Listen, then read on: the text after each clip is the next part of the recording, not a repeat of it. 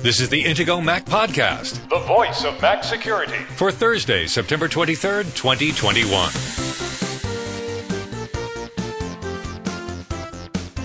This week's Intego Mac Podcast security headlines include iTerm users beware. The popular terminal application you thought you downloaded may contain malware. Apple is offering users of older devices a choice of updating to i O S fourteen or fifteen. Why is that? And if you're an iCloud user, you may have been automatically updated to iCloud Plus. We've got some valuable information on Apple's new iCloud Plus features. Now, here are the hosts of the Intego Mac Podcast, veteran Mac journalist Kirk McElhern and Intego's chief security analyst, Josh Long. Good morning, Josh. How are you today? I'm doing well. How are you, Kirk? I'm disappointed. Oh, you're disappointed. What happened? Well, we got i O S fifteen and iPadOS fifteen that came out this week on Monday, and yeah. yet we have so much malware to talk about that we won't really be able to talk about these new operating systems very much. Well, we might spend a little bit of time talking about it. But... Well, a little bit, and I'm actually disappointed because it's dinner time here. We've spent more than two hours discussing some of the things we're going to be discussing on the podcast. We often spend about an hour planning, discussing, getting our links ready, and then we record. And here we're already more than two hours into our session, and I'm getting hungry, so let's get to work. All right. Tell me about Zuru malware. Okay, so the story behind Zuru is that if you had been doing a search for the iTerm application, which is a legitimate application for Mac. It's a terminal emulator that replaces terminal. And if you had been searching for this app using the Chinese search engine Baidu, one of the links up near the top would have redirected you to a fake iTerm website that would download a Trojan horse that appeared to be the legitimate iTerm app, but was actually not. It was actually a, a, a Trojan horse that would install malware on your machine. And it's being called Zuru just because of some interesting strings in in Chinese, I believe, that were embedded within the app. Um, and basically, um, Patrick Wardle put a couple of those strings together and he said, oh, Zuru. Okay, well, that sounds like a good malware name. So let's go with that. So basically, this is just kind of like when you do a Google search and you get directed to a website that says you need to update your Flash player. It's a similar thing? Yeah, it's kind of similar to that. In fact, there have been a lot of search engine poisoning attacks in the past um, that have led to Trojanized, you know, uh, applications. What, what's kind of unique and interesting about this is that it's particularly targeting Chinese speakers because, or Chinese readers, really, technically, um, because those are the people who would obviously be using the Baidu search engine, which is in Chinese. Typically, you would want to target the more popular search engines like Google, if you were trying to like just make this as massively out there as possible. But for whatever reason, the people who made this malware were specifically targeting Chinese users, which is pretty interesting. Well, it's entirely possible that they were maybe trying to use it for phishing attacks on people in Chinese banks or something like that. Also, it turns out that it's not just iTerm. They were also imitating a couple of other different apps as well. There's a few disk images that have been found and other things. Uh, Secure C R T is another one. Navicat uh, is, is another one. And these, so if you happen to have been looking for any of these other apps, it's also possible that you may have gotten a Trojanized version. So um, if you are running the latest version of Intego's VirusBarrier X nine software with the latest definitions, you will be protected from this malware. So we've got another one, and this is the one we spent so much time on trying to figure it out. Bleeping Computer is saying that there is a new macOS zero-day bug that lets attackers run commands remotely. But we can't quite figure it out because there's a proof of concept that you download a file, an, an inetlock file, .inetlock, which is an internet location file. And when you open it, it opens the calculator app, kind of like it's an alias. So it's referring to a file path on the Mac. So it's file colon slash slash application slash calculator dot app. And alias files can do this. Symlinks can do this. And we're, we don't know yet, this was just found, and we don't know yet if this is actually able to run arbitrary code or if it can only run something that's on your Mac. So we did a test earlier, and I took one of the files And I sent it from my iMac to my MacBook Pro, and I put it in the public folder of my user account. So I didn't log in, and I was able to run the file without Gatekeeper saying, well, you know, are you sure you want to open this file or whatever? So it seems like these files, they're not applications, but we're not sure exactly how much code they can contain. Right. That, that's that's sort of the thing that's a little bit unclear right now. Um, now, I did reach out to the developer who kind of um, publicized this exploit, and I, I, I'll I'll be in a little bit more communication with that developer after our podcast recording today um, to try to see if I can get a little bit more information on how this could be exploited. I can kind of envision like some possibilities. Um, you know, maybe it's possible that if you um, maybe drop a shared file uh, into a, into a, sh- uh, maybe if you drop a file into a shared folder on that person's computer, you could send somebody a file like this that could then, if if they opened it, it would execute whatever code might have been in that shared folder. Um, that's a possibility. Maybe that's kind of one of the ways this could be exploited, but it's a little bit unclear exactly what somebody can do with this. The, what's really interesting about it is that it It bypasses Apple's file quarantine. So, so Gatekeeper. Gatekeeper, exactly, yeah. And so normally if you download certain types of files that are potentially executable content or potentially dangerous in some way, then uh, there, there's this quarantine bit that gets set on that file. And when you try to double click on that file, especially if this is like an application or something, the first time you run it, it gets checked by Gatekeeper to see if it's been run before. It gives you a little dialog box that says, hey, are you sure you want to open this? This was downloaded on this date and time from this particular website. You've probably seen those kind of dialog boxes before if you've ever downloaded anything outside of just the App Store on the Mac. And what's interesting about this is that it apparently bypasses Gatekeeper. It bypasses that that file quarantine. Although the file is quarantined, it's not treated like a quarantined file. And so that could mean that if you know the right thing to execute on the victim's computer, then you could maybe run some arbitrary code. Now, the the, the trick is, can that be chained with something else, possibly, to be able to run some code on their machine? Um, how do you get that code, or or is there a way to execute a particular terminal command or something like that? That's the part that's a little bit unclear from what's out there in the public so far. And if we have some more details on that, we will uh, we'll notify you. Um, also interesting about this is that Apple actually did kind of sort of try to fix this already in Big Sur. It turns out that um, if you have one of these iNet lock uh, extension files, and the file path is file colon with slashes after that, and the file is all lowercase, that does get blocked. But if you capitalize any of the letters in the word file, then it's bypassed. Um, Apple doesn't have any protection for that. So this was sort of like a weird workaround. Apple didn't want to assign a C V E number, a common vulnerabilities and exposure number, which often get assigned to vulnerabilities. They didn't even bother doing that because I guess Apple didn't feel like this was a big enough deal. Um, but now you've got people like Patrick Wardle who are saying, no, this is kind of a big deal. And so let's find out some more about this and before we worry too much about it. Okay, you say the file's blocked, but that's not true. The the Finder says that the file is damaged. Yes. It's not saying that it's blocked, and that's kind of interesting. Right. Yeah, it is kind of interesting language. Um, but in any case, um, we, if if we have more just to, to say about this, if we have more details on how exactly this might be exploited, uh, we'll be sure to uh, put an article on the Mac Security blog about that.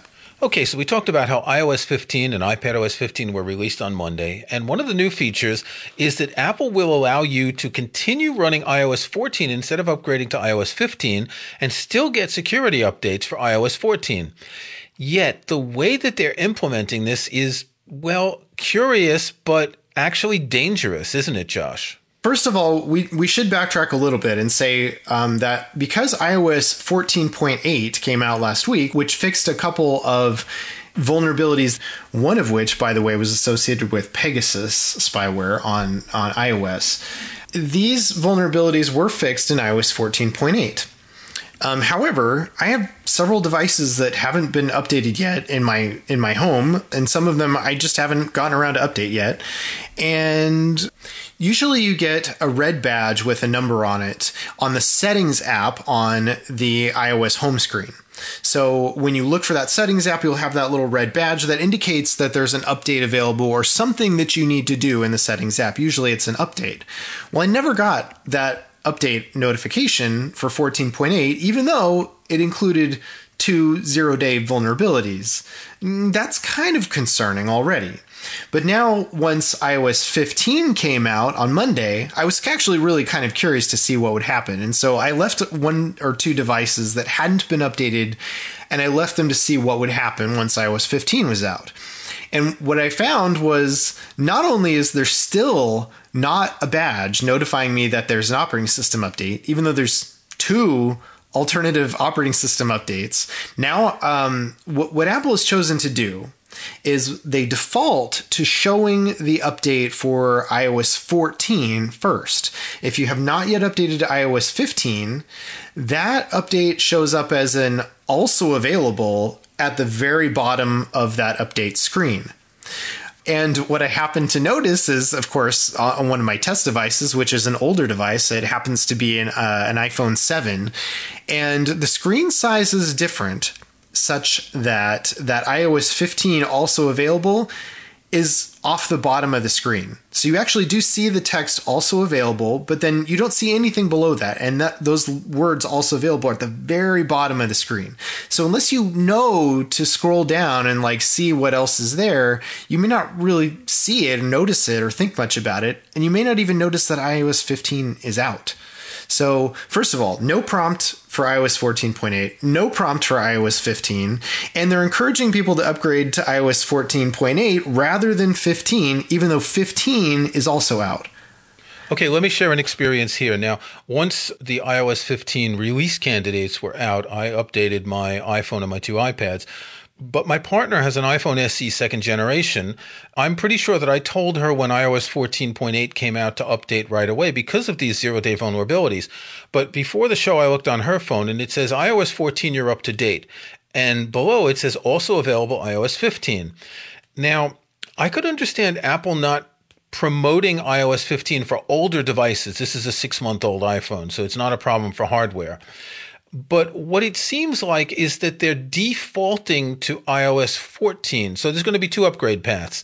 If you upgrade to iOS fifteen, you'll get all the iOS fifteen updates. If you stay on iOS fourteen, you'll just get the security updates. And it seems they're defaulting to the iOS fourteen path for people who haven't manually updated to iOS fifteen. But they're not like, there's not a link to say, if you want to understand why you're seeing two different operating system updates, tap here. It's all very confusing. Now, we saw an article on Mac Rumors. I'll link in the show notes. iOS fifteen adoption lower than iOS fourteen over first two days, says Mixpanel. Mixpanel is a company that collects data about how people use things. So they said, as of Wednesday at twelve a.m. Eastern Time, eight point five percent of users had installed iOS fifteen, compared to around fourteen point five percent for iOS fourteen at midnight on the second day after the software update was released last year. So fewer people know that iOS fifteen's out, and people who follow Mac News and Apple News and all that, they know about it. But civilians, they don't know about it. They're not seeing a prompt. My partner's iPhone doesn't have a badge on the Settings app to say, well, look here because there is an update available. And I find this all a bit odd that Apple's actually not prompting people to move to iOS fifteen. Yeah, well, there's also some other potential concerns here too. I reached out to Apple on Monday, right after the iOS fifteen update came out, and I asked Apple, hey, I noticed like scrolling through the list of vulnerabilities that have been fixed in iOS fifteen, um, you don't say anything about that Pegasus vulnerability, and you don't say anything about that other WebKit vulnerability that you claimed was actively exploited in the wild. So what what does that mean? Like, were they not fixed in iOS fifteen yet? Um, should should we wait to install fifteen? Were are they fixed some, somehow like inherently by default? And normally what I think what Apple does in that case is they would just say, they would list the C V Es and say that they were fixed in that version, even if that was just by virtue of updating to the newest operating system, right? So that's really still unclear. Apple never responded. Um, and, and, you know, Apple's kind of notorious for not necessarily responding to press inquiries about things like this. But um, we still don't know. Are, are those two major in the wild vulnerabilities fixed in i O S fifteen? There's nothing in i O S fifteen's release notes that says anything about an actively exploited vulnerability being fixed. So should we be recommending to people to update to fourteen point eight now? Okay, so we've got lots of question marks, and when we find out more, we'll let you know. We're going to take a break, and when we come back, we're actually going to talk about some new i O S fifteen features. Protecting your online security and privacy has never been more important than it is today. Intego has been proudly protecting Mac users since nineteen ninety-seven, and our latest Mac protection suite includes the tools you need to stay protected in twenty twenty-one. Intego's Mac Premium Bundle X nine includes VirusBarrier, the world's best Mac anti-malware protection, NetBarrier for powerful inbound and outbound firewall security. Personal Backup will keep your important files safe from ransomware, and much more to help protect, secure, and organize your Mac. Best of all, it's compatible with macOS Big Sur and the latest Apple Silicon Macs. Download the free trial of Mac Premium Bundle X nine from Intego dot com today.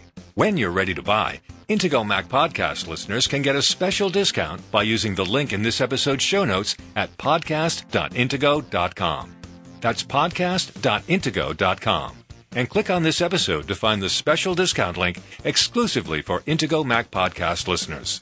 Intego, world-class protection and utility software for Mac users, made by the Mac security experts. Okay, before we get to i O S fifteen, Josh really wants to talk about a Netgear router code execution bug. He has thirty-seven seconds. Go. Okay. The gist of this is, if you have a Netgear router, make sure it's updated because there's another exploit. Da, da. Okay, Josh, please don't do that again. Don't sing. Okay. I don't like that. All right. Let's move on to i O S fifteen. Actually, the new features that we want to talk about is iCloud Plus, which adds some interesting security and privacy features. And it's going to be available for macOS Monterey, but since Monterey isn't out, it's only available for i O S fifteen and iPadOS fifteen, which is a bit confusing because these are features that are supposed to be on all the devices, and you know, the fact that they're staggering the releases is problematic. If you have a paid iCloud account, so if you're paying even a buck a month for extra storage, you've probably gotten an email already telling you about iCloud Plus and what you get. If not, you've probably gotten an email suggesting that you upgrade your account for as little as one dollar a month or one pound to get fifty gigabytes of storage and these additional features. So we talked about this a bit in June.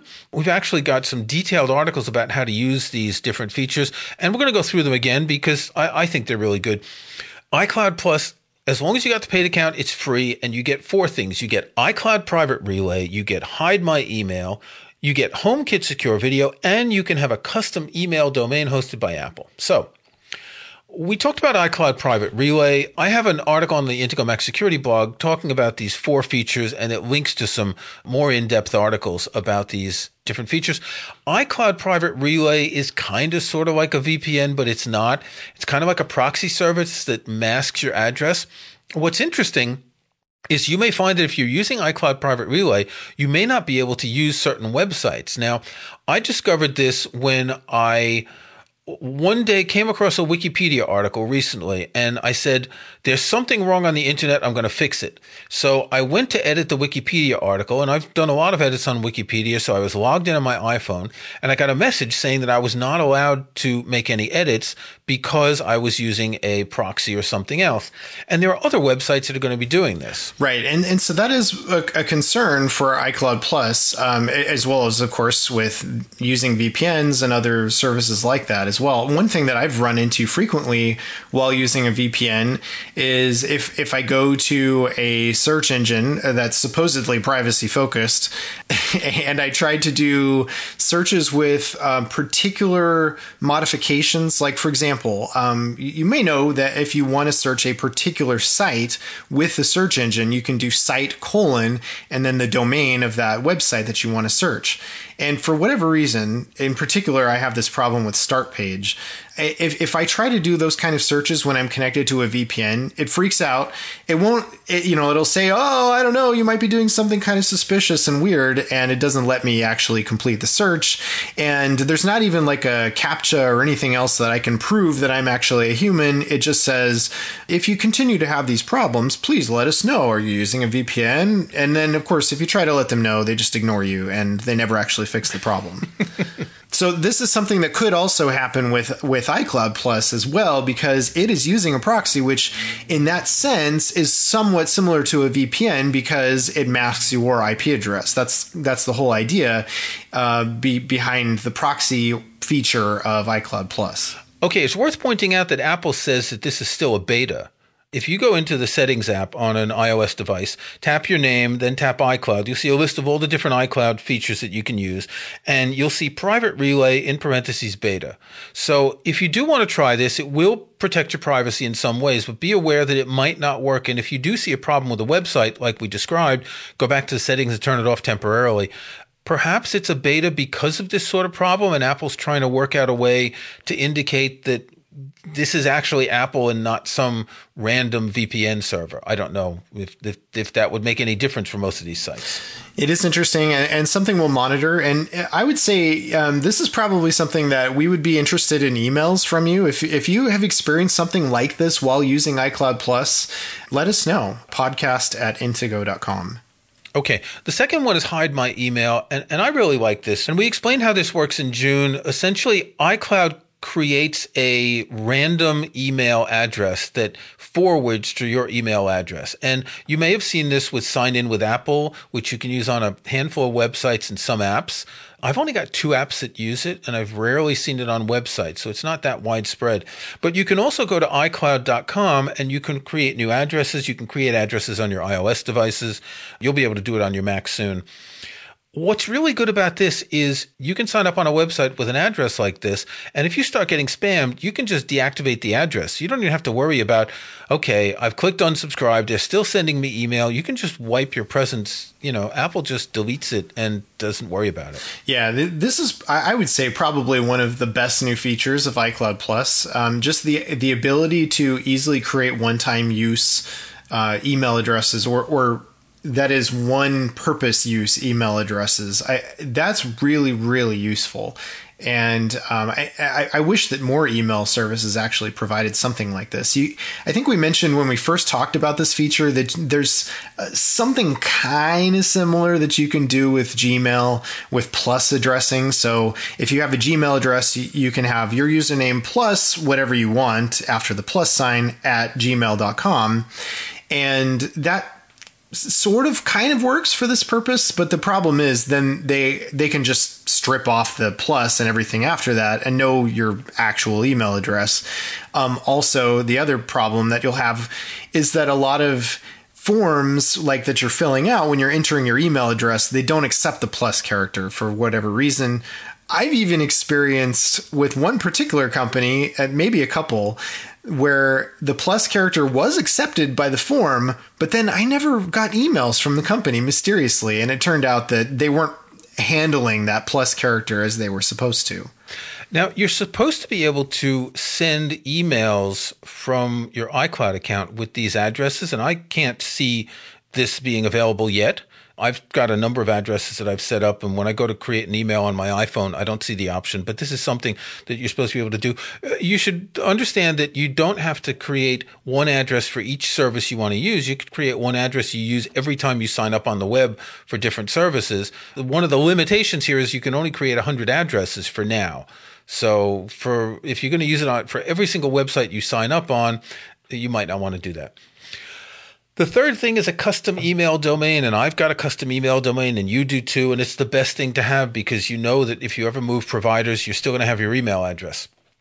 Imagine that you're using a mac dot com email address and you decide you don't want to use Apple stuff anymore and you move to Android. Well, you're going to have to tell everyone, and I mean everyone, what the new address is, and that's not easy. So you can reserve a domain name with any of the sixteen million domain registrars around the world. It can cost, I don't know, as little as ten bucks a month and as much as, you know, millions if you get some really fancy name to buy a domain name. And you can go to the iCloud settings on the web. You can only do this on the web on iCloud dot com, and you can add this custom email domain. Now, this is interesting in two ways. One, you can use it just for yourself, or if you have a family group, you can use it for your family up to six family members. So you could have Josh at josh dot com, or Josh's wife at josh dot com, or Josh's children at josh dot com, et cetera. So you could do all your email hosting with a custom address through Apple. Now, there's pros and cons here. I have my personal domain hosted by a different company because what if iCloud goes down? And, and so I use an iCloud address as a secondary address, but I wouldn't want to have both of my addresses with the same server in case something goes down. So if you've got a Gmail address as a backup and you want to put a custom domain on Apple and you're using a mac dot com, then, you know, there's all sorts of possibilities. Most people who don't use email for work like we do don't really care about it. But for me as a freelancer, my my personal domain is my business address. So it's too important to trust on the same server as my secondary address. Right. Yeah, that makes a lot of sense. I, I think for a lot of people, especially those kind of scenarios where maybe you're an entrepreneur, uh, you know, you don't really want to be sending email to somebody from a Gmail address, right? That just looks extremely unprofessional. And so, yes, have, having the ability to have a custom domain and actually use that custom domain with an Apple backend email service, that That's actually pretty cool. So I'm, I'm happy to see that Apple's doing this. I, I think Apple's pretty reliable. The one thing I don't like about Apple's email is that you get no visibility as to how they filter spam. Mm. And there have been reports over the years of things that have been filtered mysteriously. You'd send an email with certain words in it and it never gets to where it's going, but there's no bounce. The person doesn't get it back. So that, that kind of makes me hesitate a little. By the way, Josh, I'm not an entrepreneur. I'm a founder. Oh, you're a founder. Okay. I am, yes. Uh, not a unicorn yet. My company is just a cat, but it'll be a unicorn one day.